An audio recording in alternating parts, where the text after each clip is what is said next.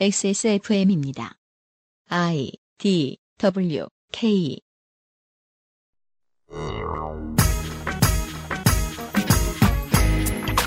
5월의 기획 새 정부에 바란다. 오늘은 비정규직의 정규화라는 말이 얼마나 광범위하고 다양한 사람들의 삶을 서로 다르게 바꾸어 놓는지 그 복잡성. 그럼에도 이것을 이루어내야 할 당위성에 대해 이야기해 보겠습니다. 2017년 5월 마지막 금요일에 그것은 알기 싫답니다.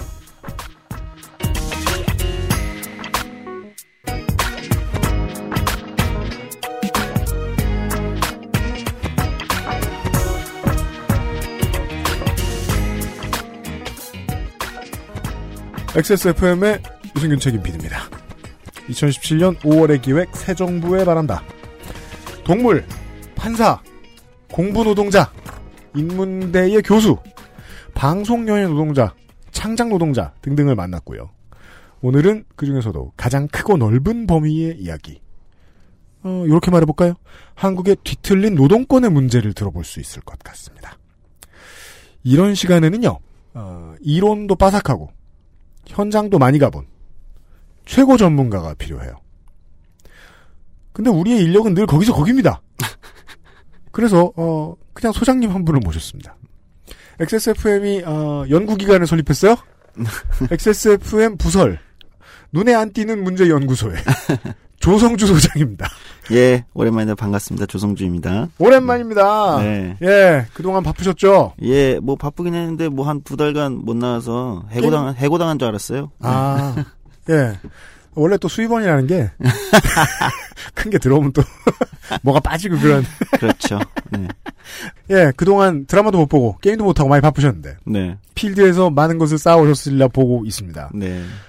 문재인 대통령이 취임한 지 며칠 되지도 않아서 네. 비정규직 문제가 언론에 가장 많이 비쳤던 스포트라이트가 가장 잘 받아졌던 곳에 가서 뭉태기의 어떤 그냥 봐도 그냥 전 정치적이라고밖에 표현할 수 없는 그냥 먼 결과 대의 정도만 딱 말하고 갔는데 네. 세상이 뒤집어졌습니다. 그렇죠. 인천공항에 가서 비정규직을 정규화시키겠다. SBS 2017년 5월 12일 일자리 대통령을 약속했던 문재인 대통령. 첫 외부 공식 일정도 인천공항공사의 일자리 관련 행사를 택했습니다. 우리 공항 가족 어, 1만 명을 모두 어, 비정규직에서 정규직으로 전환하도록 하겠습니다.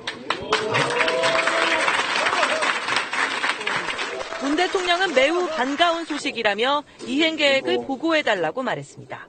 이어 임기 내 공공부문 비정규직을 모두 없애겠다며 특단의 조치가 필요하다고 말했습니다. 상시적이고 지속적인 업무 또 안전과 생명과 관련된 그 분야는 반드시 어, 정규직으로 어, 고용돼야 되겠다라는 원칙을 확실하게 세우겠습니다. 그러자 당연히 정규직 일을 하고 있거나 중소기업을 운영하고 있는 사장님들 이런 양반들은 네. 막 반대하기 시작하고 네. 무슨 다른 서로 다른 일을 하는데 뭐 어쩌고저쩌고 이러면서 꿀 빠는 거지 그 어쩌고저쩌고 음. 그리고 며칠 전에 제가 운서 공항 신도시를 가봤는데 네. 동네 사람들은 마음이 두근두근합니다 지금 음. 이것이 대타협이다 이러면서 그렇죠. 문재인 대통령 환영합니다 음. 난리도 아니에요 음. 생각해보니까 이해가 되는 게 제가 무슨 미팅이 있어서 마포에서 1시간 20분을 운전하고 통행료 6천원을 내가면서 가다가 그 거대한 고음도 보고 막 추운 데서 음. 그래서 맛없는 커피 들고 와가지고 공항 신도시까지 갔어요. 음. 아무도 없는 그곳으로. 근데 이 사람들은 비정규직을 하기 위해서 그 도시로 이사 왔을 거 아니에요. 그렇죠. 잘리면 당장 내일 다른 집에 가요. 네. 이사해야 돼요. 아, 그 사람들은 이해가 됩니다. 그리고 정규직에 있다가, 어, 저 사람은 내가 가진 자격증도 못 가졌고, 내 커리어에 반도 못 배웠고, 뭐, 실제 업무 능력도 그다지 많은 걸 요구하는 자리도 아닌데, 저 사람도 정규직 한다고? 억울한 것도 이해해요. 그래서 문재인 대통령의 이 메시지는 많은 숙제를 남겼다는 느낌이 든다는 겁니다. 네. 비정규직의 정규직화라는 건 마치 하나님의 사랑을 세상 속으로 같은 메시지의 느낌이라는 겁니다. 네. 실천은 어떻게 하죠? 음. 근데 원래 또 이렇게 생각해 볼 수도 있어요. 한 측면에서 원래 대통령이라는 사람, 그러니까 정치 리더라는 사람은 뭘 하는 사람일까? 특히 한 사회, 국가의 최고 지도자라는 사람들은 어떤 역할을 하는 걸까? 원래 숙제를 내는 사람입니다. 그러니까 아. 대통령은 숙제를 내는 사람이에요. 그 사회의 가장 중요한 숙제들을 던지는 사람입니다. 그러니까 우리는 어, 대통령, 정치 리더 하면은 해결하는 사람이라는 인식이 많이 강하잖아요. 한국에선. 근데 정치 리더란 어, 어 정, 오히려 그 사회 중요한 숙제를 던지고 음. 그것을 사회가 함께 해결해 나가는 거죠. 초인이 와서 대통령이 해결해 주는 게 아니잖아요. 그렇죠? 아. 음, 그런 측면에서 보면은 문재인 대통령이 어 굉장히 중요한 우리 사회 어떻게 보면 가장 중요한 숙제, 한국의 노동 시장의 아주 근원적인 문제라는 비정규직 문제의 숙제를 아주 적절한 타이밍에 아주 파격적인 방식으로 던졌다. 그렇죠.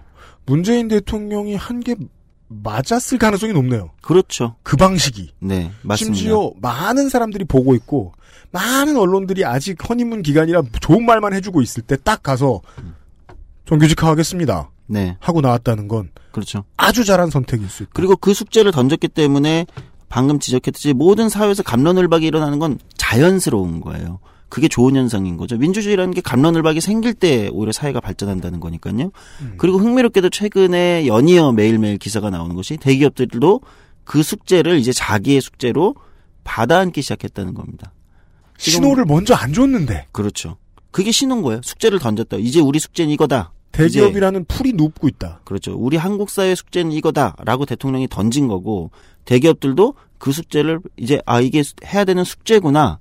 기업도 시민도 공무원도 모두가 함께 해야 되는 숙제구나를 이제 인지하기 시작했다 이겁니다. 그러니까 정치 리더, 리더로서는 가장 훌륭한 예를 들면 정치 행위를 한 거다 이렇게 볼 수 있을 것 같아요. 올림픽대로를 가다 보면 음. 이제 우리 거대한 첨성대가 딱 뜨잖아요. 200층짜리 네. 롯데월드 슈퍼타워. 음. 그동안 내 손톱을 집어넣어서 떼주고 싶었던 그 거대한 태극기 스티커가 탄핵 국면이 들어오면서 어느 순간 누가 뛰어가는지도 모르게 싹 없어졌어요. 네. 그리고 나서 5월 9일 출구조사가 나올 때그 네. 건물 전체에 문재인이 이름이 딱 붙은 거예요. 네. 충격적이었.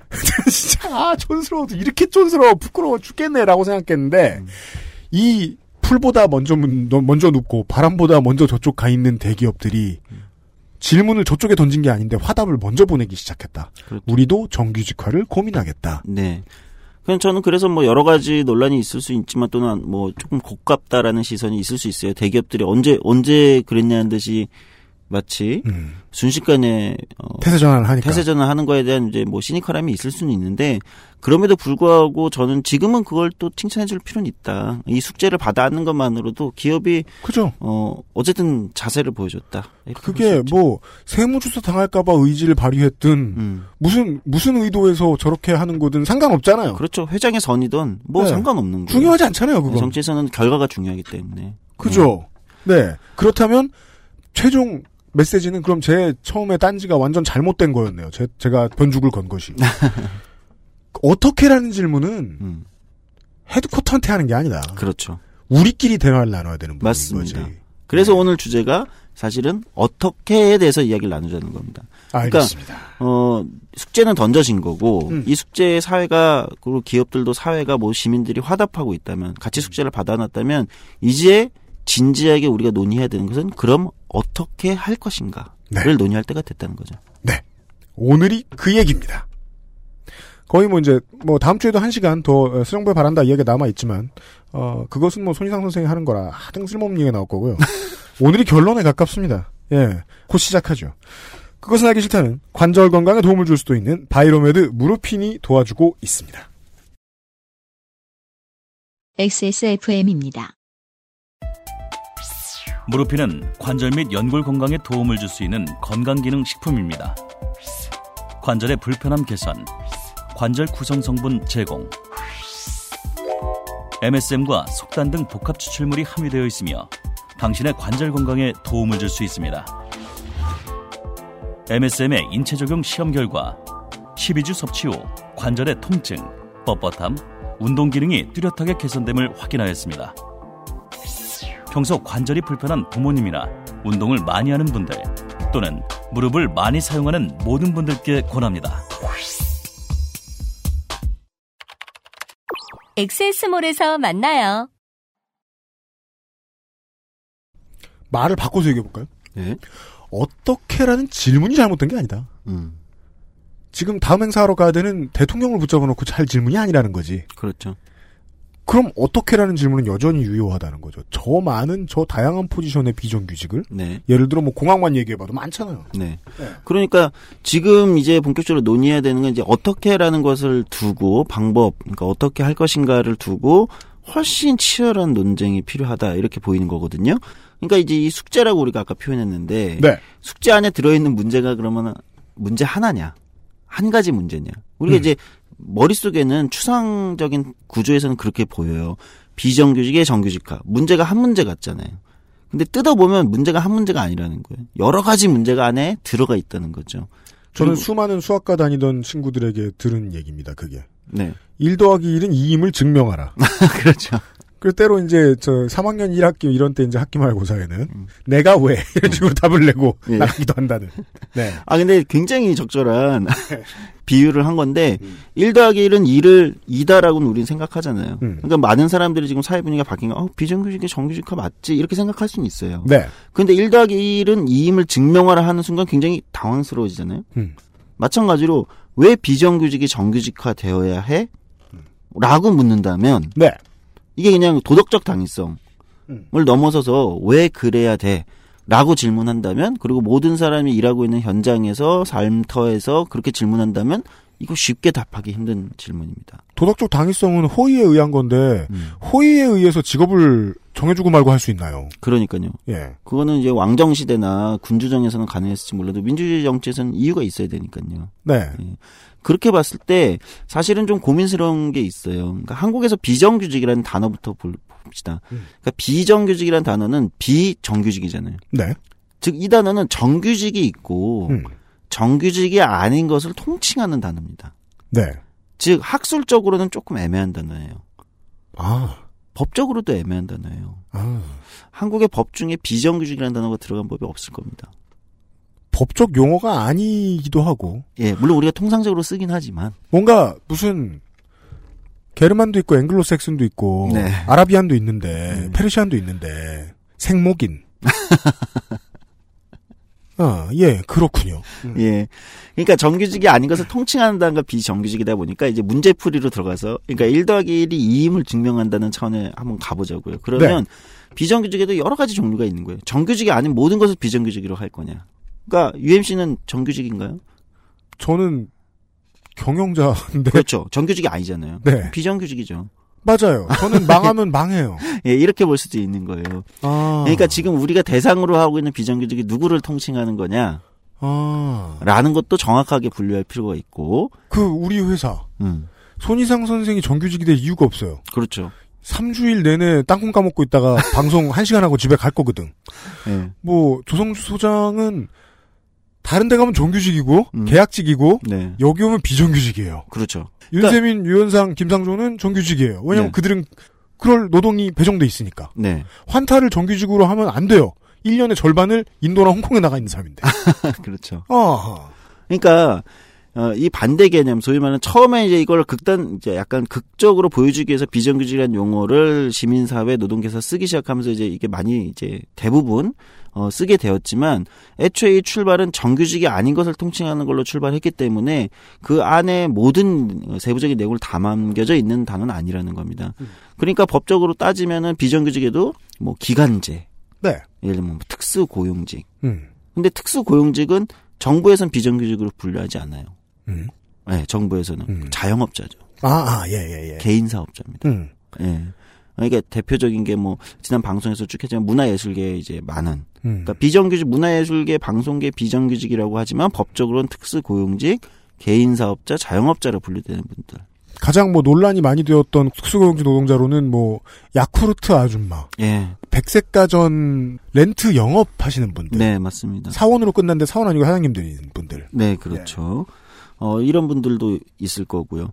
그 다음에 조금 더 문제가 막 복잡하게 좀 이따 자세히 말씀드리면 간접고용이라는 영역에 가면은 음. 뭐 용역업체 소속, 하청 소속. 파견 소속, 음. 파견업체 소속, 뭐 이런 분들이 있어요. 네. 예. 근데 이거는 또 개념이 또 달라요. 비정규직인데 용역업체에서는 정규직입니다. 그렇죠. 그러나 그 용역을 주는 본사 입장에서는 모르는 사람 거의 막, 비정규직인 거. 네. 그죠. 예. 그러니까 이거는 누구의 시점에서 보느냐에 따라서 비정규직도 달라지는 겁니다. 음, 네. 그러니까 사람들은 내가 계약이 근로계약이 뭐 기간제 계약직으로 되어 있다. 만 비정규직으로 생각하기 쉬운데 지금 인천공항공사도 마찬가지일 거예요. 네.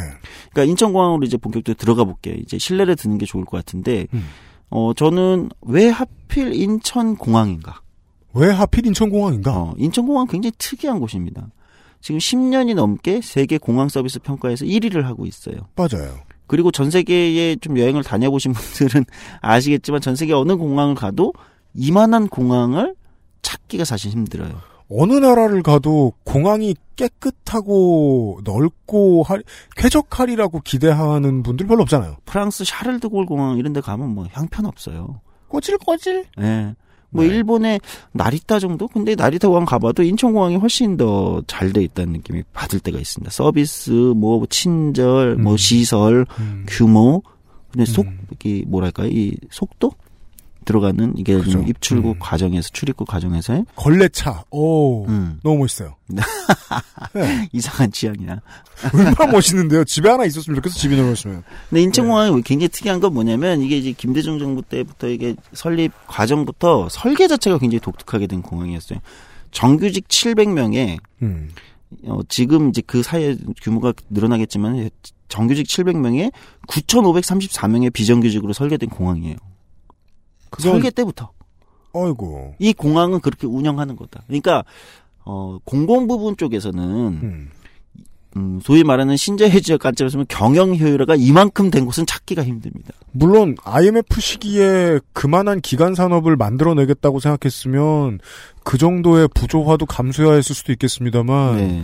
이건 우리가 국사책에서 보던 발해가 고구려인 5%가 아, 그렇죠. 다스리던 그런 것 같은 거예요. 말갈 뭐 네, 여지- 말갈인 예, 여진족 95%. 예. 예. 그러니까 이건 처음부터 그렇게 설계됐던 굉장히 독특한 공공 부문에서는 굉장히 특이한 사례죠. 그렇죠. 민간 쪽에 또 이런 비슷한 사례가 있어요. 음. 이제 뭐, 어, 모 회사의 모땡 이라는 자동차를 뭐예요, 그게? 만드는 네. 어, 모모 오토라는 회사가 있는데 아, 네. 여기는 100% 비정규직으로 만들어진 공장입니다. 음. 정규직이 단 한 명도 없는 공장. 음. 이런 데가 있어요. 네. 이게 이제 두 가지가 공공부문과 민간에서 굉장히 큰 사례였는데 음. 어쨌든 인천공항인데 왜 인천공항을 그럼 대통령이 갔는가? 음. 왜 여기서 비정규직에 정규직하는 대한민국의 숙제를 이곳에서 상징적으로 던졌는가? 네. 그러니까 비정규직 9,500명에 정규직 700명. 음. 그러니까 비정규직의 상징 같은 거. 비정규직으로 돌아가는 공항인 거예요. 세계 근데 세계 최고 서비스 평가를 받는. 음. 그러니까 그 이면엔 무엇이 있는가? 음. 아, 우리 사회가 경제 성장을 하고 발전을 하고 뭔가 세계적인 뭐 이제 뭐 글로벌 스탠다드 또는 국가 경쟁력을 갖추고 있다고 얘기되는 이면에 음. 사실은 노동의 소외가 있었다는 것을 아주 극적으로 보여주는 곳입니다. 아, 국가의 관문에서 그걸 보여주는. 그렇죠. 네. 예. 또 하나 문제를 들어가면 이 9,534명이 총 56개 업체에 소속되어 있습니다. 아니, 공항이 크고 넓긴 한데요. 56개라고요? 예, 이 그러니까 인천공항공사와 계약을 맺으니까 용역이나 또는 하청이라고 표현해도 좋고 용역이라고 표현해도 좋은데요. 음. 어, 이 밑에 56개 업체와 계약이 돼 있는 거예요. 거의 뭐 아파트형 공장이네요, 인천. 직종은 70개 정도가 있어요. 네. 그럼 이제 이걸 정규직화한다고 생각해 보자고. 그럼 56개 업체마다 근로 조건이 다 다를 거예요. 아, 이건 회사가. 다르니까. 공항공사를 포함한 56개 업체가 이 사람들을 직고용하는 겁니까? 아니죠. 그러니까 그걸 어떻게 그러면 아, 정규직 답이 없군요. 답이 없는 거예요. 그 회사들이 막 갑자기 다 사라지고, 뭐, 공항공사가 그냥 1대1로 다그 계약을 하든, 그렇죠. 그런 방식을 할 거냐?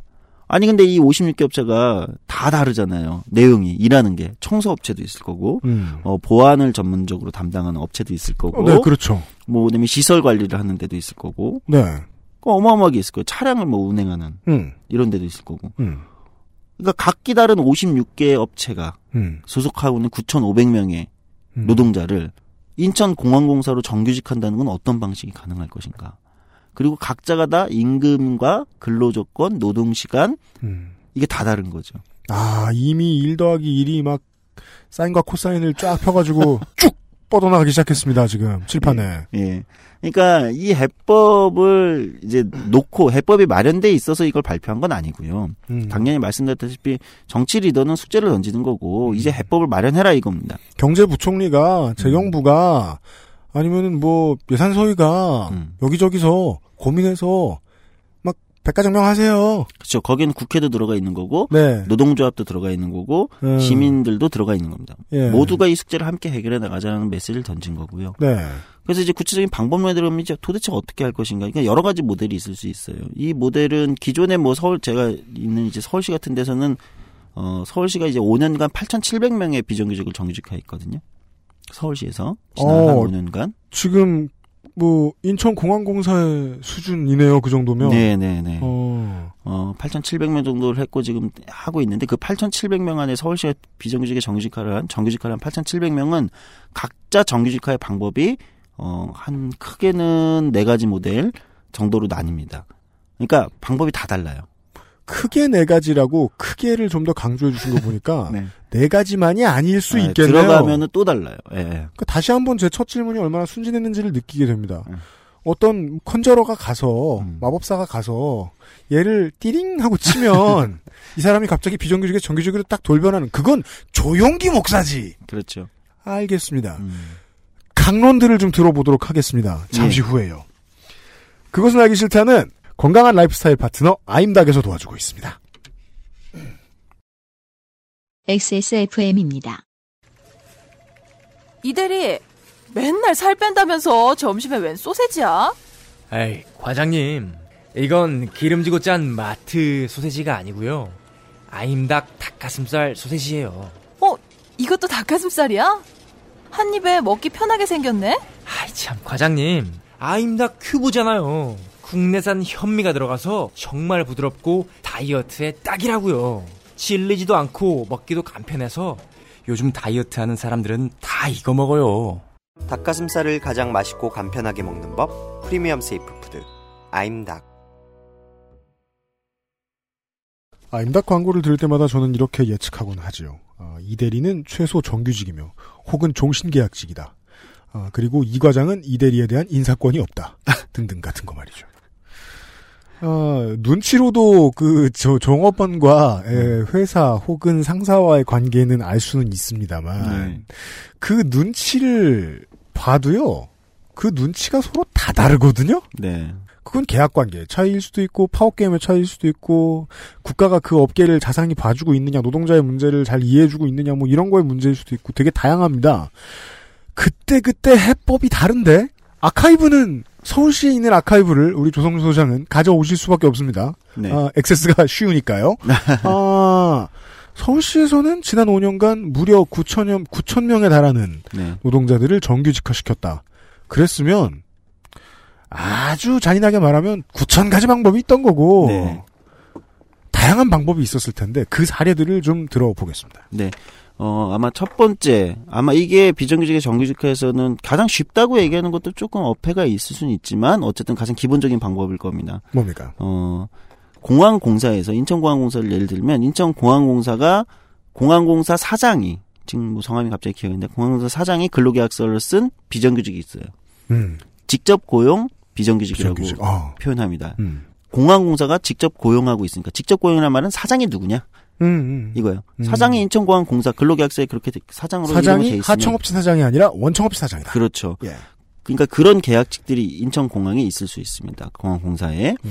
그럼 직접 고용 계약직이라고는 또는 비정규직이라는 기간제라고 표현하기도 하는데요. 이분들을 이제 정규직화하는 거죠. 음. 그러니까 공항공사의 정규직 직원이 되는 겁니다. 그래서 어폐가 있지만 이게 가장 쉬운이라고 말씀하셨군요. 그렇죠. 간단하죠. 사장이 명확하고 네. 예를 들면 기간제가 그러니까 드라마 옛날 뭐 드라마로 따지면 이제 장그래 장그래가 음. 정규직이 되는 거예요. 음, 음, 음. 이 경우의 문제는 보통 정부 공공 부분을 우리가 지금 중심으로 얘기하는데 공공 네. 부분 비정규직 제로 시대를 열겠다고 하니까 음. 그럼 이 경우의 문제는 공항공사 같은 공공 부문 공사들은 정원을 통제를 받아요. 기획재정부에서 공항공사의 정규직 정원은 음. 700명이야 하면 700명 한 명을 늘릴 때도 허락을 받아야 됩니다. 그렇죠. 기획재정. 그럼 비정규직에서 정규직화를 딱 했잖아요. 그럼 음. 정원이 한 명 늘어요. 정규직 정원이. 음. 그럼 그걸 허락을 받아야 돼요. 기재. 기재부에. 예산도 총액 인건비 제도라고 인건비를 쓸 수 있는 예산을 딱 한정을 해놔요. 기획재정부에서 통제를 합니다. 임금을 함부로 못 올리게 음. 공기업들이 음. 통제를 하거든요. 네. 근데 비정규직이 정규직에서 정원이 됐잖아요. 음. 100명이 됐다고 칩시다. 음. 그럼 100명의 인건비가 안에 들어오잖아요. 인건비가 늘어나는 거죠. 그러나 인건비를 늘려주지 않는다. 그렇죠. 기획재정은 늘려주지 않습니다. 그럼 만약에 뭐 반드시 100명이 일을 해야 되는 회사인데 네. 공공기관인데 네. 여기에 저- 기획재정부에서 12억만 배정해줬어. 그럼 그 사람들은 무조건 평균 월급 100만 원을 받을 수밖에 없다. 그렇게 되는 겁니다. 그게 총회 인건비 제도라는 거예요. 그리고 한 명을 더 집어넣어. 더 집어넣든지 말든지 마음대로 하는데 올해 추경 예산 없어. 끝났어. 예. 그러면은 모두의 월급이 n분의 몇으로 이렇게 줄어들어 버려야 되는 겁니까? 예. 그러니까 기존의 공공부문 공기업들에서 비정규직에 정규직화를 할 때 가장 큰 갈등은 그 회사 차원의 갈등도 있지만 기획재정부 소위 말하는 정부 부처가 이걸 풀어주느냐 안 풀어주느냐. 근데 이게 지난 이명박 박근혜 정부면 무슨 비정규직의 정규직화야. 우리가 지금 그럴 때야? 음. 그거는 빨갱이들이 하는 소리야. 라고 하던 정부 시절엔 공약에 있는 거 다 지켰어. 우리는 고용을 늘렸거든. 음. 그게 비정규직이든 말 아니든. 그렇죠. 이런 만약에 정책 기조를 정부가 갖고 있다면 네. 행정부처가 갖고 있다면 이걸 정원을 안 늘려주겠죠. 네. 예. 그러니까 여기서 이제 갈등이 발생하는 거예요. 물론 이제 이, 이, 이 경우도 두 가지 케이스가 있는데 너무 복잡하게 가면 제가 좀 뭐, 어, 듣는 분들이 졸리실 수도 있는데 무기계약직으로 전환했을 경우는 정원 외로 산정을 해줍니다. 무기계약직으로 했을 때는 정원 외. 아 근데 완전 정규직으로 될 때는 정원으로 들어와야 되는 거예요. 정규직 고용을 했을 때는 또 기재부한테 가서 사인 받아야 된다. 예. 그러니까 무기계약직이 정규직이라고 하는 거냐, 음. 기존 직원과 똑같은. 처우와 음. 승진 테이블까지 가는 음. 그러니까 똑같은 거잖아요. 그러면 네. 임금과 승진이 똑같은 테이블 안에서 논의가 되면 음. 그게 완전 정규직인데 음. 그렇게 되면은 정원과 인건비에 잡힙니다. 음. 그러니까 지금 정부가 이걸 기획재정부가 이제 푼다고 하더라도 네. 푼다고 하더라도 무기계약직이 정규직인 거냐? 음. 고용이 정년까지 보장되는 게 우리가 정규직이라고 할 거냐? 음. 임금과 처우까지 동일한 걸 정규직이라고 할 거냐의 음. 차이가 생긴다는 거예요. 아. 요걸 이제 직접 고용 비정규직의 정규직화도 쉽지만은 않은 게 이 쟁점이 그다음에 생기는데 이게 생각을 하면 누군가는 공사와 공단이 요즘에 이제 취업하려고 많이 청년들이 가잖아요. 그렇죠. 경쟁률도 치열해요. 음. 임금이나 복지 수준도 높고 정년 보장도 되고 구조조정의 위험도 덜하고 누구는 공사의 시험을 보고 경쟁 수십 대 1의 경쟁률을 뚫고 온 사람인데 어렵게 들어온 정규직. 어. 근데 누구는 비정규직의 정규직화가 됐는데 이 사람은 시험을 보진 않았잖아요. 네. 이 공사 소위 채용에. 음. 근데 처우나 임금 수준이 자기와 같아진다면 자. 과연 기존 직원들은 조직 내에서 이걸 어떻게 생각할 것인가? 일반적인 네티즌 슬래시 노동자들이 가장 걱정하는 부분입니다. 네.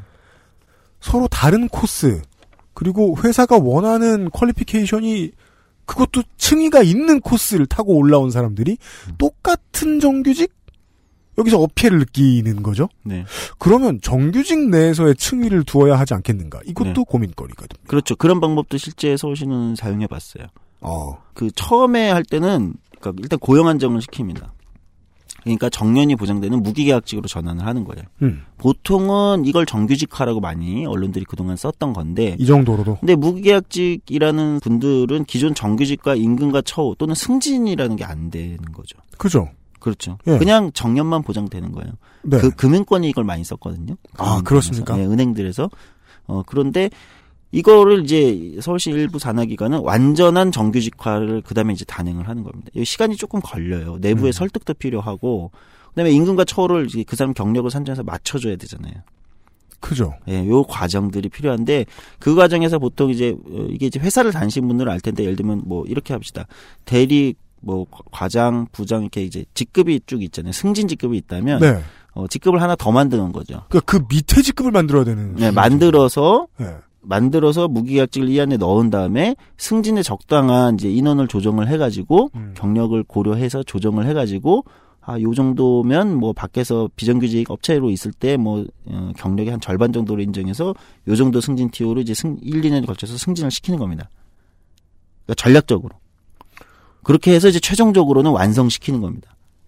한국 국군의 케이스인데요. 예. 어, 그것도 비슷한 그러니까 비유예요. 예. 육사의 승진 티오가 이만큼 있고 네. 그 다음에 3, 4가 있잖아요. 그렇죠. 그 층위에 대해서 부당하다고 생각은 하고 있지만 그렇게라도 열렸다라고 그 앞 세대의 장교들은 생각한단 말이죠. 그렇죠. 그런 중간 단계. 음. 예. 그러니까 그런 분들의 이 승진이나 이런 걸 조정하면서 그때 이게 최종 완료됐을 때 네. 그것이 정규직화의 마지막 단계라고 볼 수 있습니다. 음. 그러니까 이, 이 과정이 1, 2년에 되는 게 아니에요. 후딱 그 그냥 그냥 노동자 한 사람의 커리어를 생각해 보죠. 됐다 오래 걸리는데요? 그렇죠. 네. 어, 그 과정이 필요한 거죠. 그러니까 가장 단순한 모델인 직접 고용 계약직의 완전 정규직화 모델이라는 것도 음. 딱 1년에 순식간에 되는 거 아닌데 그래서 제가 이 얘기를 굳이 드리는 이유는 어렵다. 이게 굉장히 어려운 일이다라고 말씀드리는 게 아니라 그럼요. 이게 빨리 안 된다고 실망하거나 음. 왜 빨리 안 하지 이렇게 얘기할 필요도 없다는 겁니다. 아. 이건 원래 그런 단계들을 밟아가는 것이다. 얼마나 세밀하게 많은 사람들이 합의를 해가면서 이 단계를 밟을 것인가에 오히려 주목하실 필요가 있다. 저는 이 경우에는 다른 정치적인 사안, 이렇게 우리 방송에서 이야기해드렸을 때보다 전 더 빨리 흡수되실 거라고 느껴지는 게 그냥 내 직업에 생기는 일이라고 생각하시면 네. 내가 당장 비정규직인데 갑자기 저기서 정식 시험 거쳐가지고 올라온 저 대리하고 똑같이 들어와서 똑같이 승진 시험 본다고 생각하면 나라도 받아들이고 싶지 않을 수도 있고 네. 그 상실감 아니 상실감은 되게 중요한 건 게 커리어를 이어가다가 그 직장 내에서 생기는 상실감은 되게 큰 거잖아요. 그렇죠. 그거 누가 보상해줘? 음. 합의라는 게 너무너무 중요하네요. 예. 그래서 서울시는 아마 지난 5년간 이제 기관마다 다르지만 일부 기관에서는 무기계약직으로 전환을 한 곳이 많아요. 이제 올해부터는 이제 이분들을 이제 완전 정규직화, 좀 전에 얘기한 승진과 임금 테이블까지 이제 같아지는 겁니다. 그 작업을 이제 진행을 하고 있는 거고요. 물론 연차 차이 같은 게 있겠죠. 아 있어요. 그거 어쩔 수 당연히 있겠죠. 거. 그건 있어야죠. 당연한 거고 있어야 되는 거고. 아, 그래서 그 작업을 천천히 맞추다 보니까 5년이 걸린 걸 수도 있군요. 예, 예, 네. 쉽지 않은 겁니다. 그러니까 제일 쉽다고 말한 네. 공사나 관에서 직접 채용했던 무기계약직 혹은 비정규직도 정규직으로 만드는데 서울시의 사례 가장 적극적인 시정을 운영했던 서울시의 사례만 보더라도 5년인데 아직 완성됐다고 말하려면 멀었다. 네. 이제 완성된 모델들이 올해부터 나오기 시작하는 거니까. 그럼 더 어려운 거 얘기해 보세요. 얼마나 두 걸릴지 모르겠습니다. 이게 진짜 어려운 건데 간접 고용 비정규직의 정규직화입니다. 하청업체, 그렇죠. 계약업체 네. 하청업체는 별도의 사실 회사잖아요. 그 회사를 갑자기 무슨 고을 원님도 그런 힘은 못 냅니다. 불러와가지고 음. 이제까지 그 비정규의 비정규 고용으로 돈 많이 벌었는데 오늘부터 폐업해? 음. 그럴 순 없다. 그렇죠. 그럼 국가랑 소송하면 그 회사가 무조건 이길 거려. 네. 예. 그러니까 이게 이제 하청이라는 개념하고 용역이라는 개념이 또 다른데. 자, 구분해 봅시다. 그러니까 우리가 제조업에서 쓰- 많이 쓰는데 하청 이런 걸 많이 써요. 제조업에서. 네. 어, 삼성전자 같은 경우 예를 들면 삼성전자가 지금 정규직이 뭐 뭐 몇만 명이 있어요. 음. 뭐 9만 명이라고 하나? 근데 네. 비정규직이 몇 명이냐 삼성전자에 하니까 900명인가 나와요. 음. 삼성전자 그렇게 비정규직 안 쓰는 회사였어? 그럴 리가 없지 않습니까? 그럴 리가 없죠. 그의 900명은 삼성전자 사장이 근로계약서를 쓴 비정규직. 아까 직접 삼성전자 비정규직. 직고용 비정규직. 그렇지. 그걸 의미하는 걸 거고 사실은 이런 현대자동차나 삼성전자 하청 기업들 제조하는 하청 기업들하고 관계가 훨씬 많잖아요. 그죠. 그러면은 이 하청 기업의 하청을 받은 그 삼성전자의 어떤 사업을 물량을 따낸 어떤 기업이 중소기업일 수도 있고 튼튼한 중견기업일 수도 있고. 네. 근데 이런 경우를 비정규직으로 볼 거냐는 거예요. 음. 이게 사실 애매해요. 중견 기업 음. 말씀하신 튼튼한 음. 이런 기업이 하청을 받았으면 대기업 입장에서는 하청인데 네. 이 기업 입장에서는 이 기업 하청 기업 밑에서 오래 일을 해온 음. 자기 직업에 아무 불만도 없는 정규직 훌륭한 직원이다. 직장을 다니는 정규직. 그것도 중견기업의 정규직인 거죠. 이 경우에는 전혀 법적으로도 도의적으로도 문제 없는 그렇죠. 하청 원청 관계잖아요. 이거는 기업과 기업 간의 거래겠죠. 그렇죠. 인천공항도 그런 경우가 있을 거란 말이에요. 건실하게 잘 운영하고 있는 용역업체, 그렇죠. 하청업체. 하청업체 있을 거고 네. 용역업체가 또 있어요. 용역업체라는 건 대부분 한국에서 용역업체라는 건 보통 이런 표현을 쓰나 사람을 쓰는 거예요. 그러니까 앞에 위에 헤드쿼터 회사의 헤드쿼터는 사실 극소수고 관리직은 음. 대부분 사람으로 편성되어 있는 곳입니다. 사람 여기서 네. 사람의 본질은 뭡니까? 노동력 순수한 노동력. 그렇죠. 노동력을 제공하는 업체들이라고 표현하는 게 좋아요. 그러니까 노동력을 제공하는 하청 업체를 우리는 통칭 용역 업체라고 많이 부릅니다. 네. 그래서 보통 생각하면 음. 이게 뭐 저 떼인 돈 받아들입니다만 아니면 보통은 청소 같은 걸 생각하잖아요. 그렇죠. 예. 이게 대표적으로 청소 용역 업체 이런 경우가 대표적인 사례입니다. 어 그러면 이분들은 이제 정규직화 한다는 건 뭐냐? 용역업체와의 계약을 해지하고 음. 또는 용역업체의 계약이 만료되는 시점에 거기 있는 사장이나 관리자는 아니고 음. 때로는 관리자까지 정규직 하는 경우가 있습니다. 아, 네. 어, 왜냐면은 정규직 하는데 이 청소에 대해서 관리하고 누구 아는 사람이 있어야 될 거 아니에요 회사에. 네. 사실 그리고 업체마다 인사 시스템이 달라서 그렇죠. 예. 그때도 또 네. 그래서 회사와는 용역 계약을 해- 만료되거나 해지하고 여기 일하던 노동자들을 본사의 정규직으로 채용하는 경우가 있는 겁니다. 저는 지금 성급한 역할을 맡았으니까 또 성급한 플레이 할게요. 네. 용역업체는 사람의 노동력이 필요한 거지 사람의 온정이 필요한 게 아니라서 사람하고 오래 계약 안 합니다. 보통 그렇죠. 1, 2년 계약하고 네. 그쪽에서 버리면 원청업체가 버려버리는 거예요. 맞아요. 그래서 따라서 이거는 첫 번째 방법보다 더 짧게 걸릴 수도 있을 것 같은데요? 있어요. 그러니까 이런 경우는 오히려 쉽, 쉬워요. 아 진짜요? 용역업체의 비정규직, 그러니까 그 노동자가 용역업체에서도 비정규직이에요. 막 던졌는데. 네, 방금처럼. 음. 어. 그러면 이 경우는 그냥 하면 되는 거예요. 근데 그런 규모가 생각보다 커요. 서울의 지하철 같은 데를 보면 네. 서울의 서울 지하철, 그러니까 서울 메트로가 있고 1, 1 2, 3, 4, 5선, 5, 6, 7, 8호선 이제 도시철도 도시철도가 공사. 있어요. 예. 이제 이번에 이제 통합을 하는데 서울시가 네. 이두 개를 그냥 합쳐 그두 개를 다 그냥 어차피 서- 시민들 입장에서 서울 지하철이니까 그죠. 합쳐서 생각하면 여기를 청소하시는 노동자가 몇 명쯤 될 것 같습니까? 3천 명이 청소를 하세요. 예. 약 예. 3천 명의 청소 노동자분들이 계신데 이분들이 옛날에 다 용역업체 소속이었어요. 아 지금은 좀 직공이 됐나 보죠? 그렇죠. 이 정규직화 모델을 어떻게 했냐? 예. 서울 지하철, 서울 도시철도 양 본사에 음. 공사에 산하에 자회사를 만듭니다. 뭐, 뭐, 뭐. 100% 자회사. 그러니까 아, 100% 출자 자회사는 하청업체가 아니죠? 그렇죠. 100% 출자 자회사를 만듭니다. 메트로 환경, 그린 환경이라는 아. 일종의 공기업이에요. 공기업의 자회사니까 공기업이죠. 100% 그러니까 출자 자회사. 그럼 뭐 한전 밑에 있는 남동발전 같은 그런 아, 건 아. 예, 근데 최근에 이제 남동원조 이런 거 많이 민영화가 되긴 했는데. 아, 네, 맞다. 아, 예, 예. 제가 늦어요. 그걸, 그걸 떼어먹어. 참, 열심히야. 이렇게 되는 겁니다. 이걸 만들어서 여기에 고용합니다. 그러니까 청소 전문 자회사를 만드는 겁니다. 시 측에서 혹은 공사 측에서 땀맛만 먹지 않으면 계속 공기업이군요. 그죠 공기업이죠. 따라서 그냥 공기업에 취업한 사람이 되네요. 예, 그렇게 되는 겁니다. 물론 이 과정에서도 본사의 정규직의 요구가 있을 수 있어요, 노동자들은. 네. 근데 서울 지하철은 지하철을 운영하는 회사인데 네. 청소를 전문으로 하는 회사는 아닌 거잖아요. 그렇죠. 그러니까 이런 문제가 또 발생을 하게 돼요. 규모도 문제가 3천 명. 됩니까? 음. 그러니까 예를 들면은 그 회사의 본질이 뭐냐? 음. 예를 들면 삼성전자의 예를 들면 삼성전자는 반도체를 만드는 회사인데 음. 예, 공장에 청소하시는 분들이 뭐 규모가 상당하니까 있을 수 있잖아요. 삼성전자 환경이라는 자회사를 따로 만든다. 그러니까 만약에 민간에서 그런 모델도 가능하다는 거예요. 음. 아니면 뭐 삼성전자가 직접 고용 청소 노동자 뭐 한 몇천 그래 버리면 쉽지만 직접 고용할 수도 있고요. 그래 버리면 쉽지만 이번에 뭐 기아차의 상황에서도 보셨습니다마는 정규직 노조의 반발이 심하다거나 음. 정규직 쪽을 이제 쉽게 말해 설득하는데 실패했다. 음. 라고 생각하면 또 그것도 쉬운 일은 아니니까. 어, 그리고 내부의 반발도 있을 수 있지만 그냥 회사 자체의 본질이 뭐냐. 예를 들면 그러면 이거는 무슨 회사냐. 음. 서울 메트로는 무슨 회사냐. 청소 노동자가 3천 명이 있고 아 그럼 경영의 측면에서 이렇게 질문할 수도 있겠네요. 네. 그러면은 이 뭐 그린 환경 이 회사는 다른 데서 용역받아도 다른 데서 청소 나가도 되는 거냐?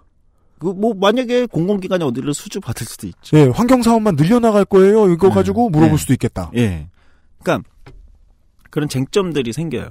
예. 음. 그래서 이걸 간접 고용 비정규직은 굉장히 어려운 문제예요. 아, 보면 볼수록 복잡하네요 이게. 근데 인천공항공사는 대표적으로 56개 업체에 9,500명의 비정규직이 일한다는 건 무슨 얘기냐? 네. 간접 고용 비정규직 비율이 압도적이라는 얘기죠. 아, 아, 아, 예, 예, 예. 예. 그러니까 근데 생각해 보세요. 그러면 용역업체가 청소 용역업체가 인천공항에 음. 한개 업체가 들어오는 게 아니라 규모가 워낙 크기 때문에 한 세네 개가 들어와 있다고 치자고요. 네. 근데 이 세네 개 업체는 각자 별도의 용역업체잖아요. 음. 근데 각자 정년이 달라. 아, 어떤 데는 60세, 어떤 데는 65세, 어떤 데는 70세까지 있는 경우도 있어요. 이거를 뭐 그냥 뭐 어제 손희상 선생이 얘기해줬던 대로 만약에 뭐 진보 언론이 그냥 퉁쳐가지고 비난하고 싶다. 어. 그러면은 비정규직 차별 이런 한마디로 끊 끊어버리면 또. 그런데 공공기관은 정년이 국가에서 정해집니다. 네. 공항공사 저- 정년이 예를 들면 60, 60세라고 합시다. 음. 공항공사 정규직이 되는 순간 이 용역업체에 있던 60세 이상들은 다 음. 해고가 되는 거예요. 아웃. 정규직화 되는 순간 해고가 발생하는 거예요. 아, 야, 야, 야. 대통령 좋겠네요. 이런 거 고민 안 해도 되고. 대량 해고가 발생하는 겁니다. 이 복잡하네. 네. 그런 문제들 그럼 자회사를 만들 때는 어떻게 100% 자회사면 자회사는 자회사의 정년을 별도로 둘수 있겠죠. 아. 그러면 이런 자식 자회사를 네. 많이 만드는 것에 대한 문제점은 보통 뭐라고 지적합니까? 그러니까 노동자들 입장에서는 좋은 일일 수 있는데 자회사와 어쨌든 본사 사이에 이게 이게 하청이랑 뭐가 다른 거냐라는 질문을 던질 수도 있죠. 고용은 안정됐고 공기업의 정규직이 됐다는 측면 음. 이런 측면에서는 훨씬 이전 용역업체야 용역이 끝나면 용역 수주가 수, 수주 사업을 수주하지 예. 못하면 그냥 다 해고되는 거잖아요. 네, 매년 몇 월 계약 갱신할 때 벌벌 떨지 않아도 된다는 점. 그렇죠. 일단 그것만큼은 없애는 게 정규직화 이런 측이니까. 예, 이런 측이니까. 그럼에도 불구하고 본사의 직원들, 우리도 뭐 서울 메트로 직원 아니냐, 음. 뭐냐. 음. 예를 들면 이런 차이가 생길 수는 있는 거예요. 네. 예. 음. 그래서 자회사 정규직 모델에 대해서 최근에 일부 진보 언론에서 굉장히 이제 인천공항공사 결국 자회사를 만들어서 하는 방법밖에 없는 거 아니냐라는 얘기가 일부에서 나왔을 때 네. 비판적인 어떤 멘트들이 이제 기사들이 나오긴 했었는데 음. 무조건 비판할 일은 아니다. 음, 어떤 데는 그러니까 그 모델에 장단이 있어요. 그러네요, 문제 같은 그러네요. 경우 뭐 예. 등등등의 장단점이 있기 때문에 네. 그리고 어떤 데는 그 청소 같은 뭐 규모가 크거나 이런 데를 과연 공항공사로 흡수하는 게 맞는 거냐 전문적인 어떤 회사를 만드는 게 맞는 거냐 음. 등등등의 쟁점이 있을 수 있기 때문에 일방적으로 비판할 것은 아니다. 아. 예, 서울시도 그래서 자회사 정규직화 모델이라는 걸 몇 군데 이제 시도를 했고 그렇게 된 곳이 꽤 있습니다. 제가 왜 그 평생 그 저 화장실 문화에 투신하다가 가신 국회의원 한 분 계신데 음. 신한국당 한나라당 계시던 네. 그분이 지금 자꾸 왜 생각나는지 모르겠는 게 환경 미화업이라는 게 산업이라고 보자면 산업이잖아요. 네. 하나의 큰 범주라고 볼 수 있는 이 산업을 모든 업체마다 다 따로 부서로 운영하는 거니까 이상하다는 생각을 지금 처음 해봤네요. 음. 그럴 수 있죠. 회사가 커지면 분야별 소속 업체도 만들어내는 것은 고려 함직하다. 예, 그룹 같은 게 되는 거예요. 그러니까 현대자동차 그룹이라고 생각해 보자고요. 아, 네. 그러니까 자동차를 만드는 그룹이 있고 자동차 유리도 예를 들면 현대자동차에 옛날에는 딸 자동차 유리를 전문적으로 만드는 한국안전유리라는 회사가 있었지만 네. 나중에 현대자동차 그룹이 자 금강 지금도 뭐 그룹에 있는지 모르는데 현대 현대그룹이 많이 이제 분해가 돼가지고 네. 예를 들면 자동차 유리를 전문적으로 만드는 자회사를 만들기도 하는 거죠 그룹에. 네. 그러다가 뭐 커지면 KCC가 되고. 예. 그러니까 물산 같은 걸 만들기도 하잖아요. 아, 그렇군요. 그룹들이. 그러니까 아. 그런 거랑 비슷하게 볼 수도 있는 거예요. 기업은 어차피 살아 움직이게 돼 있으니까 여기 영원히 있을 거라고 생각할 것까지는 꼭 아니고. 음. 지금 일단 원칙적으로 중요한 건 이제 직업의 직장의 불안정성을 해소할 수 있고 음. 그 외에 다른 side effect가 최소화될 수 있다면 선택할 수 있는 방법은 되게 많고 고민해야 될 요소도 많다. 네. 근데 이제 자회사 정규직화를 했다고 하더라도 그 다음에 또 과제가 남습니다. 또 뭐예요? 그러니까 우리가 지금 민간 많네. 민간 그룹을 생각하면 돼요. 아 나는 현대 나는 뭐 LG 그룹 소속이야. 음. 나는 LG 전자를 다녀. 음. 뭐 누구는 LG에 또 뭐가 있을까요? 회사가 뭐 음. L, LG 플러스 U 플러스를 다녀. 아, 네. 뭐 LS 산전이야. 네, 뭐 예를 들면. 근데 각자 임금은 다를 수 있잖아요. 그렇죠. 그러니까 계열사별로 다르죠. 다르니까 업무가 다르니까 LG 그룹이면 LG 그룹 전체에 어떤 동일한 기조는 있겠죠. 음. 기존 베이스는 있을 거예요. 거기에 회- 계열사별로 차이가 있겠죠. 계열사별 연봉차는 크죠. 또. 크죠. 네, 업체에 따라서. 네. 그러니까 여기도 자회사인데 자회사와 본사에 만약에 이 갭이 크다. 본사에는 예를 들면 뭐 복지 관련된 뭐 수당이 뭐가 있는데 장학금 뭐 자녀 장학금을 자, 주는데 장학금 뭐 대학 때까지 주고 뭐 네. 자회사는 안 줘. 자회사 안 줘. 예를 들면 이러면 이제 박탈감이 생기죠. 우리는 그거 어떻게 그건 어떻게 정리해요? 이게 맞춰가야 되는 거예요. 한 어떻게 번은, 맞춰? 한 번은 안 되고 이걸 맞춰가야 되는 겁니다. 차차. 그러니까 그냥 비슷비슷하게라고만 생각하더라도 너무 아득하잖아요. 그렇죠. 그래서 비정규직의 정규직화라는 걸 다시 아주 원- 원론적인 질문으로 가면 비정규직의 정규직화의 원칙이 뭐냐. 그러니까 한국에서는 정규직이 아닌 것은 모두 비정규직이고 그것은 뭔가 잘못됐다라는 이제 그거의 비판적인 인식에서부터 이 문제가 모두 출발했는데 원칙은 동일 노동 동일 임금이라는 겁니다. 다시 대원칙으로 돌아왔습니다. 그렇죠. 동일 노동, 동일 임금. 그렇죠. 동일한 노동을 할 때는 동일한 임금을 주- 줘라라는 게 노동의 기본 원칙. 그러니까 비정규직의 정규직화의 가장 일 원칙을 뭐라고 볼 거냐면 동일 노동 동일 임금이라고 봐야 될 것 같아요. 아 그렇습니까? 그러니까 청소하시는 분들은 청소에 있는 분들은 왜냐면 청소하시는 분들 동일한 노동이니까 음. 거기에 동일한 임금을 받는 게 맞다. 그러니까 업무별로 임금은 다를 수 있죠. 여전히 우리가 어릴 때부터 하던 질문에서 크게 벗어나진 않아도 좋군요. 음. 제가 이제 10대 후반 이때부터 슬슬 환경미화원의 용역이 들어가는 비중이 늘기 시작했던 것으로 저는 기억을 해요. 네. 그래서 저 때만 해도 뉴스에 막 그런 거 나왔거든요. 환경미화원 되려고 시험 준비 오랫동안 하고 막 그 무거운 거 들고 뛰는 시험 보는 그런 분들 막 나오면서 네. 이거 되면 연봉이 얼마 막 이런 얘기 했었는데 점차 그런 얘기가 싹 사라졌잖아요. 네. 동일 노동에 대한 임금 환산이 갑자기 똑바로 안 되기 시작한 거죠. 네. 예, 쉽게 말해 월급이 반으로 다운이 돼버린 그것만 정상화시키는 것만도 꽤 많이 이룬 것이다. 네. 라는 원칙은 들고 가야 된다. 예, 이것이 굉장히 중요한 원칙이고요.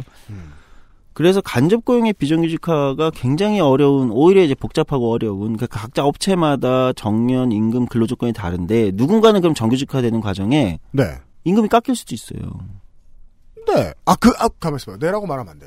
그럴 수도 있어요? 어떤 업체는 임금을 많이 준, 주는데 어떤 근데 있어요? 되게 그럼요. 지금 그런 사례가 있어요. 근데 그가 없어 보이지만 그런 게 있다면 피가 거꾸로 솟을 일인데요? 그렇죠. 나를 정규직화하다니 나쁜 놈들. 예. 그러면 이제 그때 노동자들이 선택을 하게 됩니다. 고용 안정을 선택할 거냐. 아. 원칙적으로 비정규직은 정규직보다 급여를 더 많이 줘야 되잖아요. 원칙적으로 그렇다고 저도 그걸 생각합니다. 지키는 회사가 있어. 음. 아. 그런 경우가 생겨요. 그런 경우가 생길 수 있어요. 음. 실제 생기기도 하고요. 그래서 제가 이상하게 들릴 수 있는데 음. 이 비정규직의 정규직화에서 그 사용자 입장 또는 정부 입장에서 공공부문 비정규직의 정규직하니까 네. 정부나 사용자 입장에서 제일 좋은 건 뭐냐면요. 강력한 노조가 만들어져 있을 때입니다. 정부 입장에서는 노조가 셀수록 좋다. 예. 왜냐면 그럴 땐 노조가 자기 노동자 내부들의 갈등을 정리를 해주니까. 아, 일이 주는군요. 파트너와 파트너가 정상 조직끼리 이렇게 만나서 여기서 큰 결정을 하고 근데 각자 내부의 문제는 각자가 정리하고 오는 게 제일 좋잖아요. 그게 지금도 한 번도 생각을 못 해본 게 음. 지금 정부는 이제 그 전 정부보다 훨씬 친노동적이니까 네. 말도 안 되게 더 친노동적이니까 그랬으면은 노동자들의 입장을 헤아려야 되는데 그 일을 정부가 어떻게 다 해? 그렇죠. 속을 어떻게 다 알아? 그 개별 내부의 조직이 있어야지. 아 네. 그런 거군요. 그래서 비정규직의 정규직에서 가장 중요한 건 노동조합이 파트너로 이 과정의 파트너, 정규직화 과정의 파트너로 참여하느냐 안 참여하느냐는 정말 크게 차이가 납니다. 그렇다면 문재인 정부의 앞으로 남은 이 정규직화의 갈 길은 좀 원칙적으로만 따져보면 아주 빡세네요. 예, 노조 굉장히 얼마 있지도 않았잖아요. 근데 다행히도 인천공항 공사에는 비정규직들 중에 이제 노조가 조직이 되고 있는 아, 네. 과정이었어요. 네. 어, 근데 이제 첫 주에 이제 대통령 왔다 가고 공항공사에서 이제 그걸 잘 아마 제 생각엔 잘 몰랐을 것 같은데 음. 비정규직 정식화에서 이제 노동조합을 파트너로 생각해야 된다고 생각을 못했던 것 같아요. 그러니까 이제 본인들이 계획 짜서 하면 될 거라고 생각했는데 음. 쉽지 않죠. 음. 그래서 아마 제가 어젠가 기사를 보니까 이제 노동조합이 참여하는 TF를 만들겠다고 하니 발표를 했더라고요. 네. 그러니까 그 과정에서 아마 공사도 판단을 했을 거예요. 이렇게 다양한 직종과 이렇게 다 개별로 다 다를 거 아니에요. 음. 경력도 입사 연도도 임금도 근로조건 다를 정년도 다른데 이거를 공사가 다 정리한다 이건 불가능에 가깝기 때문에 오히려 노동조합이 조직되어 있을 때 파트너로 하면 정리가 빠르죠. 직고용 아닌 상태에서 9천 명을 넘게 거느리고 있는 음. 공사의 뭐 경영 관련 부서의 뭐 차장급 실무자 네. 이런 사람들이 지금 목 놓아 찾고 있겠네요. 네. 와 이거만 노조가 해주면 나는 저녁이 있는 삶인데. 그렇죠. 네. 거기서 다 정리해서 안- 큰 안건만 가지고 오는데 이게 이제 정치학에서 얘기하는 갈등을 키우면 갈등의 규모를 키우면 갈등의 강도는 약해진다는 거와 같은 거죠. 싸울 거면 다 같이 나와서 그렇죠. 에, 어, 에. 키울수록 규모를 키울수록 강도는 약해지는 겁니다. 근데 이 개별로 있으면 개별들이 다 자기 조건 가지고 1인 시위하고 농성한다고 생각해 보세요. 9천 명이. 음. 그거냐 아니면 9천 명을 대표하는 노조 위원장과 협상하는 게 나은 거냐. 아 그러면 1번 게이트에서 5번 게이트까지 다 샌드위치 하고 계시는 상황이 될 수도 있던 거예요. 그런 겁니다. 예. 예, 그래서 이게 이 관점, 이 과정에서 굉장히 중요하다는 말씀 하나 드리고요. 알겠습니다. 세 번째, 이거는 아마 가장 어려운 경우가 되는데 민간 위탁이라는 영역이 있습니다. 아, 민간 공공부문. 위탁. 이게 이제 민간에서는 이제 제가 지금 앞에 두 가지 사례 정도만 고민하면 될 텐데 민간 기업에서의 비정규직의 정규직화라는 건 공공 부분은 하나를 더 고민해야 되는 게 민간 위탁이라는 영역이 있어요. 음. 이게 저도 이제 민간 위탁이라는 게 도대체 뭘까라는 걸 늘 저도 뭐 행정 경험을 하면서도 이제 저의 약간 뭐랄까요 이 미스테리? 이름이 뻔한데 이게 미스테리예요? 예, 미스테리. 이게 이름이 뻔해서 저는 공중정원 같은 느낌은 아니거든요, 최소한. 예, 근데 이게 되게 미스테리예요.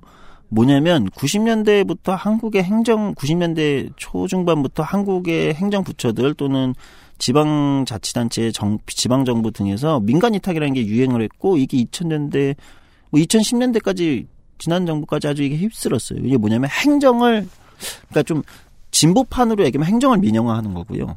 네. 행정의 민영화라고 얘기하는 사람들도 있고요. 음. 또는 장점을 중심으로 얘기하면 공무원 관료 조직이 하지 못하는 일을 민간의 전문 업체들에게 맡기는. 자, 공무원 관료 조직이 팟캐스트를 만든다고 해보세요. 재밌을 것 같아요? 그건 정부 3.0이 하는 짓이죠. 예.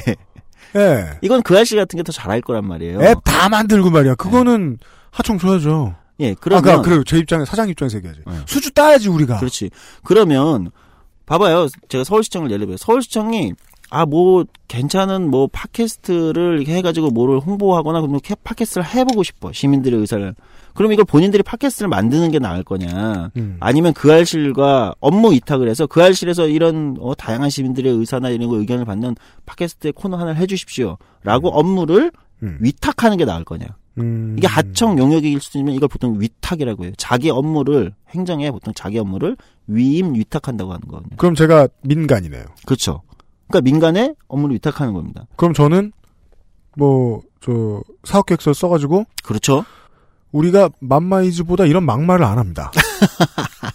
팟짱에 비해 잠이 안 옵니다. 뭐 이런 걸 이렇게 다 정리를 해가지고 네. 갖다 줘서 경쟁해서 네. 예. 공개 입찰해서 네. 따내는 거죠. 음. 근데 이게 어떤 영역에서는 이렇게 하는 게 맞는 거고 변화된 네. 시대에. 근데 어떤 영역에서는 그렇게 하지 않아도 되는 영역을 민간 위탁하는 경우가 청소. 많다는 거예요. 그렇죠. 청소도 아까 용역이라고 했잖아요. 어떤 곳에 가면 어떤 공사나 어떤 지자체는 청소를 용역업체에 맡긴 데가 있고요.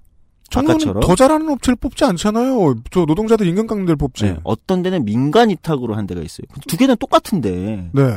용역 계약을 하나 민간 위탁을 하나 똑같은데 음. 행정 형식이 다른 거예요. 그리고 결과적으로 동일노동 동일임금도 안 되는 거 아닙니까? 그렇죠. 예. 예, 이게 이제 민간 위탁이라는 건 이제 마법의 용어 같은 건데 행정에서는. 아 뭔지 알겠습니다. 네. 예, 조금 알겠습니다. 조금. 예. 전도 아직도 이 미스터리를 다 못 풀었어요. 음. 뭐는 민간 위탁이고 뭐는 영역이고 뭐는 하청이고 이, 이게 마법의 용어예요. 마법의 용어라는 건 음. 정의가 확실치 않다는 다른 말에 다른 네, 저는 뜻이잖아요. 그렇게 봅니다. 저는 그렇게 보는데 개인적으로 이건 개인 의견입니다. 근데 서울시의 민간 위탁이 이게 굉장히 어려운데 그러면은 서울시가 민간 위탁에 이제 이거를 일각에서는 민간 위탁도 비정규직이다라고 해요. 음. 그러면은 서울시가 그 알씨를 정규직화 해야 되냐? 음. 전 싫어요. 예, 그렇죠. 네. 그렇잖아요. 우리는 행복하지 않아요. 네. 그래서 UMC를 서울시의 정규직, 예를 들면 팟캐스트 전문 뭐 공무원으로 네. 다 채용을 시키는 게 맞는 거냐. 웃기고 있어. 내가 60살까지 팟캐스트 만들고 있으라고 시장이 어떻게 바뀌었을지도 모르는데. 예.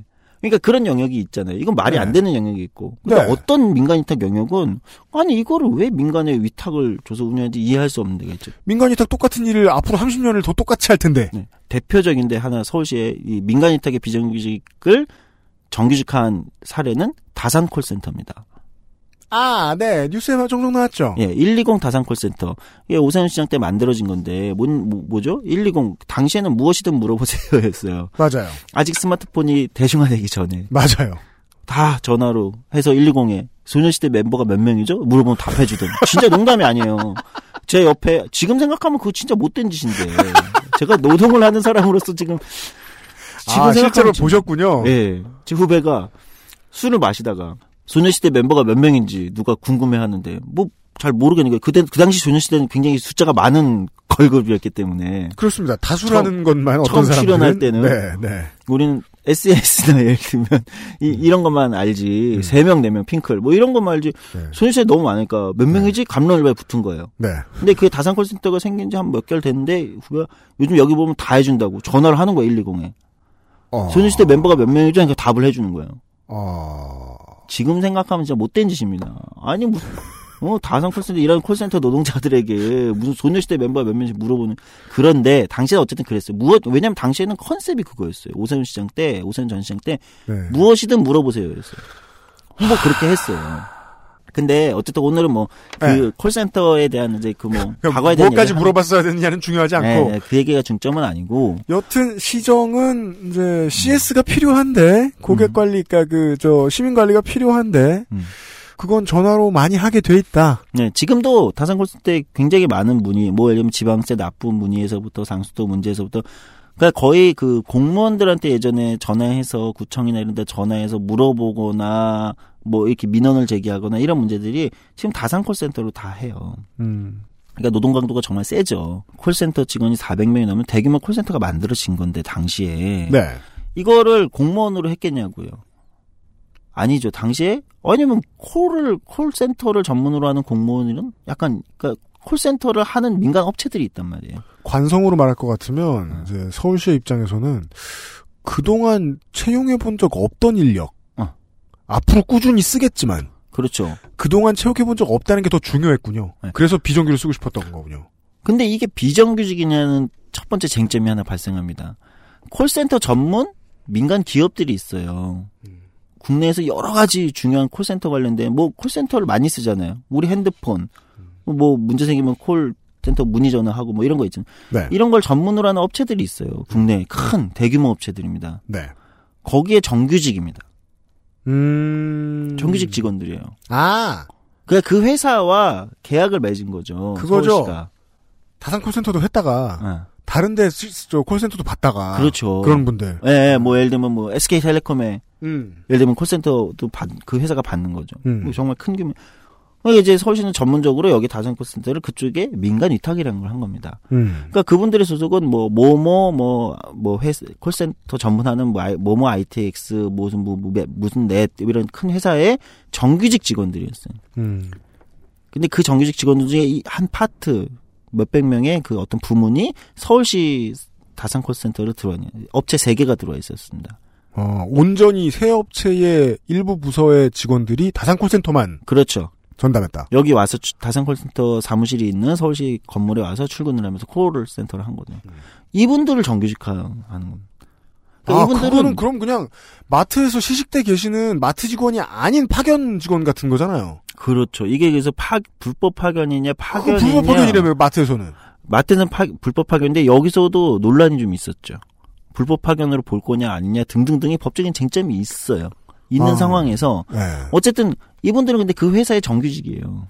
그렇잖아요. 네.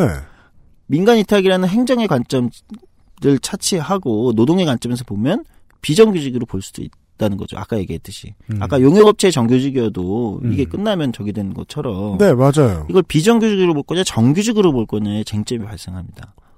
인도적으로 보지 않는다고 하더라도 그냥 수세만 해도 복잡하다는 게 바로 느껴지는 게 음. 만약에 뭐 서울시가 만약에 뭐 지금 한참 개발 단계에 있는 정보 검색 시스템이 뭐 더 잘 돼가지고 다산 콜센터를 막 대체했어. 음. 그 콜센터 직원이 필요 없어져. 음. 그 그쪽을 막 부서를 축소시키거나 해체했습니다. 음. 그래서 뭐 몇백 명에 달하는 100명, 200명에 달하는 그 콜센터 전문 상담을 하시던 상담원 인력이 음. 다시 원대 복귀합니다. 음. 그랬을 때 그 몇백 명이 지금 당장 그 회사에 필요할까? 음. 안 필요하면 어떻게? 그렇지. 그러니까 이 쟁점이 생기는 거예요. 근데 서울시는 그래서 이분들은 그럼 뭐 서울시가 뭘로 정규직화를 해야 되냐. 정규직 판단은 이제 정규직화 대상으로 결정은 했어요. 이건 맞다. 정규직화 해야 된다. 그러면 어떤 방식으로 할 거냐. 그래서 서울시는 이 이때는 뭘 만들면 재단을 만들었습니다. 다산콜 재단이라는 걸 만들었어요. 네. 서울시 산하에 공공기관은 재단도 있고 공단도 있고 공기업도 있잖아요. 네. 재단을 만들어서 행정의 전문적인 업무를 하는 상담사라는 음. 직책의 전문 재단을 만드는 거죠 시민들을 위한.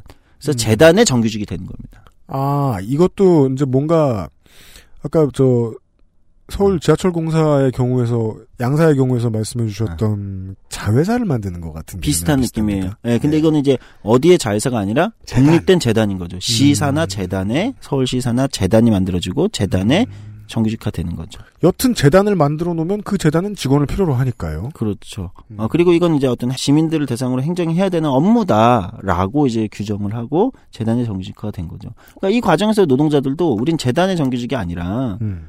서울시 즉 박원순 시장과 근로계약서를 쓰는 정규직이 되고 싶다. 음. 라는 주장도 있었죠. 일부에서 당연히 있을 수 있죠.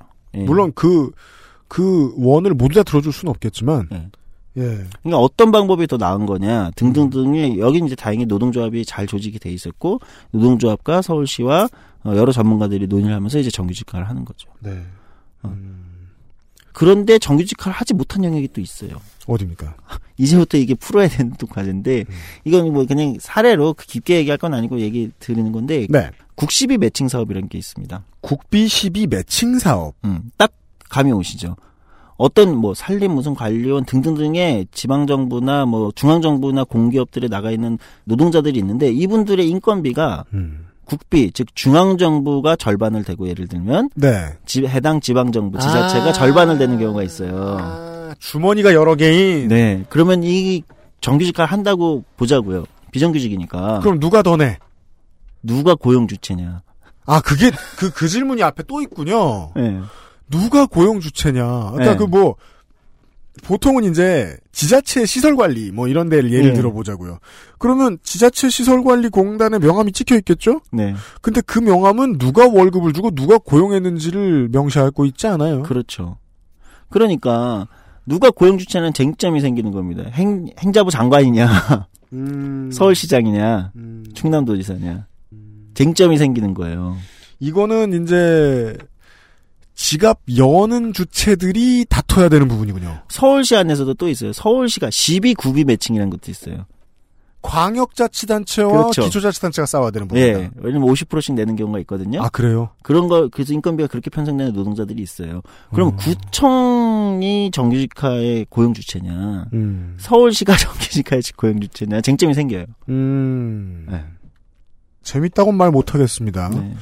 어, 맡으신 분들은 피가 마를 테니까요. 이제부터 우리가, 제가 숙제라고 말씀드렸잖아요. 음. 예, 복잡한 숙제를 우리가 안고 있는 거고, 그러나 다행인 것은 답이 없는 숙제는 아니에요. 그러니까 모두가 자기 여러 가지 방법과 다양한 좀 더 유연성을 발휘하면서 실제 현장에 맞는 방법들을 찾아갈 수 있다. 어, 이런 사례가 있는 거고, 물론 다 방법이 나오진 않을 거예요. 그럼 새로운 방법을 아마 고민을 해야 될 겁니다. 네. 예. 알겠습니다. 네. 잘 봤군요, 제가. 보통 간단함과 거리가 멀지 않은 문제였습니다. 그럼에도 불구하고 저는 이런 말씀을 꼭 드리고 싶어요. 그러니까 네. 이제 또 일부에서는 분명히 음, 뭐 다소 보수적인 색채를 띠는 언론들에서는 이렇게 쓸 수 있습니다. 이게 이제 이런 어려운 난점들을 부각해서 음. 야, 되겠냐? 이렇게 어려운 거에 국력을 집중해서야 쓰겠느냐. 네, 오히려 갈등만 부추기는 거 아니냐? 예. 뭐 이런 프레임도 가능하다고는 보입니다. 그죠. 정치적인 산을 또 하나 제시해 주셨죠. 음. 이거 작업에 골몰하고 있다 말고 경영자들과 음. 경제지 보수지에게 걸려 넘어지면 어떡하냐. 네. 보수야당에게. 이런 프레임도 만들어질 수는 있다고는 생각하지만 저는 지금 음, 이 숙제, 이 문제가 우리 사회에 그냥 단순하게 이벤트성 문제가 아니라는 겁니다. 그러니까 비정규직 문제라는 거, 노동시장의 양극화라는 문제는 네. 한국 사회 국가 전체가 사실은 그 가장 심각하게 안고 있는 문제다. 사회 통합을 저해하는 가장 큰 문제라고 볼 수 있고 네. 그렇게 본다면 이 문제는 저는 모두가 공감해야 된다고 생각해요. 이거 네. 당연히 어려운 문제다. 당연히 쉽지 않은 문제다. 음. 그러나 우리는 다 같이 쉽지 않은 문제를 해결하자고 결정한 것이죠.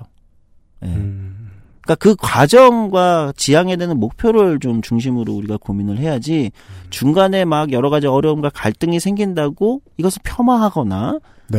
그건 아니다. 시니컬하게 보거나 음. 뭐아 어차피 뭐 이럴 줄 알았어. 뭐 이렇게 본다든지 음. 이렇게 볼 건 아니라는 거예요. 거봐 사람들 해달라는 대로 다 해주다 보면 다 망한다고. 음. 이게 이제 어 전체주의 개발 독재 시대의 논리잖아요. 네. 예. 그러니까 우리는 이제 드디어 파일을 나누겠다라고 말하는 정부를 들였고 오랜만에 네. 어, 드라이브를 걸려고 하고 있는데 당연히 파일을 나누자면 사람마다 가져갈 목과 그 이유가 다르다. 음. 에 천착을 하기 시작해야 되는데 네. 그것을 말리려고 하는 세력도 있을 것이고 네. 그것을 나는 어떻게 해달라라고 서로 이야기하는 목소리가 다 다를 것이다. 그것은 경영자도 노동자도 노동자 입장자가 다 다를 것이다. 음. 이런 이야기. 그러니까 우리는 본격적으로 민주주의, 민주화, 87년 민주화 위에 저는 아마도 이 숙제가 그런 의미라고 봐요.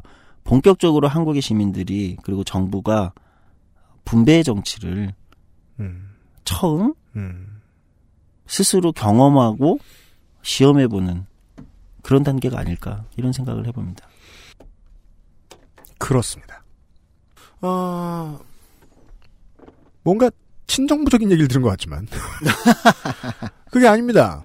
예, 정부는 준비를 꽤 많이 했을 수 있지만 로드맵에 있어서 지금 필드에 나가 계신 조성 소장 이야기를 좀 참고해 줘도 좋을 것 같습니다. 아, 이만큼 고통스러워 본 또 사람 별로 없거든요, 필드에서. 예. 노조도 맨날 만나고, 경영자들, 경영자들도 만나야 되죠? 네, 아, 그, 그것도 굉장히 중요한 과제죠. 네, 네. 이건 뭐 경영자들이 설득이 안 되면 힘드니까요. 경영자들은 시에서 나왔다 그러면 일단 좀 무서워하지 않나요? 뭐, 꼭 그렇진 않고요. 뭐, 정말요? 예, 귀찮아하는 경우도 있고, 뭐. 저 진심이 전혀 읽히지 않네요. 예. 알겠습니다. 네. 해정부에 바란다. 아, 마지막 전 시간. 예. 오늘은 디테일을 넘어서, 어, 가장 큰 얘기를 하려고 생각했는데, 가장 크니까 디테일이 제일 많았습니다. 네. 일단은 공공기관. 그리고 더 나아가서는 나중에는 뭐, 그 공공기관이 뭘 한다고 해도 사기업들이 끼게 돼 있기 때문에 큰 범위의 비정규직의 종교에 대한 디테일들을 이야기를 들어보았습니다. XSFM의 어, 부설 재단, 예, 어, 눈에 잘 안 띄는 문제 연구소의 조성주 소장이었습니다. 수고하셨습니다. 네, 감사합니다.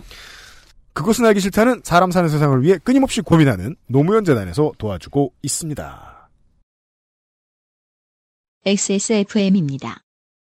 제가 생각하는 이상적인 사회는 모두가 먹는 것, 입는 것 이런 걱정 좀 안 하고 더럽고 안 입고 온 꼬라지 좀 안 보고 그래서 하루하루가 좀 신명나게 이어지는 그런 세상이라고 생각을 합니다. 사람 사는 세상을 위해 정치를 시작한 노무현. 그는 우리 곁에 없지만 그의 꿈은 영원합니다. 노무현 재단은 사람 사는 세상을 위하여 노무현의 가치와 철학을 전합니다. 노무현 재단의 후원 회원이 되어 주세요. 1688-0523 Bluetooth, headphone, Monster, Sony, Zabra, wireless. Join the freedom. Access Mall.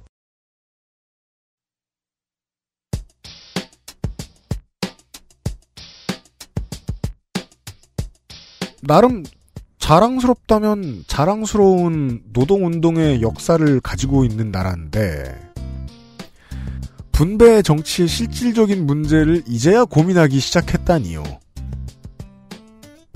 한심하다는 건 아니고요.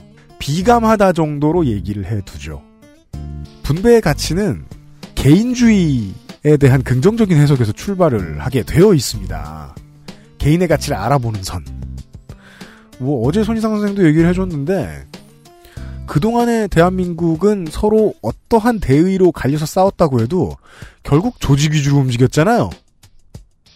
조직 위주의 사람들이 활동가에게 노동자에게 땀 흘리는 사람들에게 그 개인에 맞는 안정감을 보람을 제공해 주려고 하는 걸 잘 못 봤거든요. 예. 어디에서도 분배는 찾아보기 힘들었다. 안 하던 거 하자니 골치가 아프겠죠. 예. 조성주 소장님 이제 다음 달에도 계속 나오셔야 되는데. 네. 방송할 거 좀 준비하셨어요? 네, 아직 뭐 고민 중입니다. 저는 뭐 네. 미드 하고 싶은데 UMC가 못하게 하네요. 본인이 천재인 줄 아세요? 꼭 아직 준비가 안 되셨대. 존날 밤에 하고. 네. 하시고 싶은 거 하세요. 네, 알겠습니다. 예. 언플 하시라고 지금 시간 드린 겁니다. 천명 하셨으면 저는 끌려가야 돼요. 경영자는 그래요. 조성주 소장님 혹시 네. 그 최근에 중국의 태극권 고수하고 어. 그 종합 격투기 강사가 붙어가지고 네. 태극권 고수가 7초 만에 KO되는 동영상을 보신 적 있어요? 예, 봤습니다. 바쁘시다더니 그런 건 보실 수 있군요. 네. 예. 그거 보고 막 그 둘 다 이제 그런 식으로 갑자기 이제 현피 뜬 거래요. 네. 서른아홉 마흔 하나인데 현피를 떠서 한 사람이 진 거예요. 음. 그게 이제 유쿠에 막 돌아다니다 보니까 웨이보에 음. 돌아다니다 보니까 중국에는 심심하면 나서는 되게 많은 사람들이 있고 되게 많은 사람들이 있으면 확률적으로 부자가 존재하잖아요. 네. 그래서 상금을 17억을 내건 부자도 있다 그러더라고요. 예, 뭐 이거 뭐 이런 사람을 이기는 중국 무예 고수에게 음. 뭐 얼마를 주겠다. 음. 근데 우리가 뭐 이종격투기 카페 같은 데 가보고 네. MMA 팬으로서 보고 있으면 왠지 그 동양 무술은 이제 막 퇴물이 된 것 같고 그렇죠. 이렇게 싸워가지고는 실전에서 못 이길 것 같고 이런 생각이 되게 많이 들잖아요. 저도 그렇게 막 가지 그런 생각을 많이 갖고 있는 사람 중 한 명입니다. 네. 내일 그 아이를 들어보시면 그렇지 않다는 이야기를 들려드릴 거예요. 저희 내일 그런 방송을 준비했거든요. 사상 네. 최초로 어, 종합격투기 얘기를 할 건데요. 아, 완전 흥미진진한데요. 네. 그것은 알기 싫다는 교양 콘텐츠를 많이 강화하고 있습니다. 아, 그래서 그동안 아, 눈에 잘 안 띄던 문제도 조성주 소장이 연구해서 다음 달 시사 아카데미에서 들고 올 것입니다. 네. 다양하게 변화하고 있는 에, 개편된 그것은 알기 싫다. 225번째 금요일 순서였습니다. 유승균 책임 PD였습니다. 주말 시간에 다시 뵙겠습니다. 안녕히 계십시오. 수고하셨습니다. 고생하셨습니다. XSFM입니다. I D W K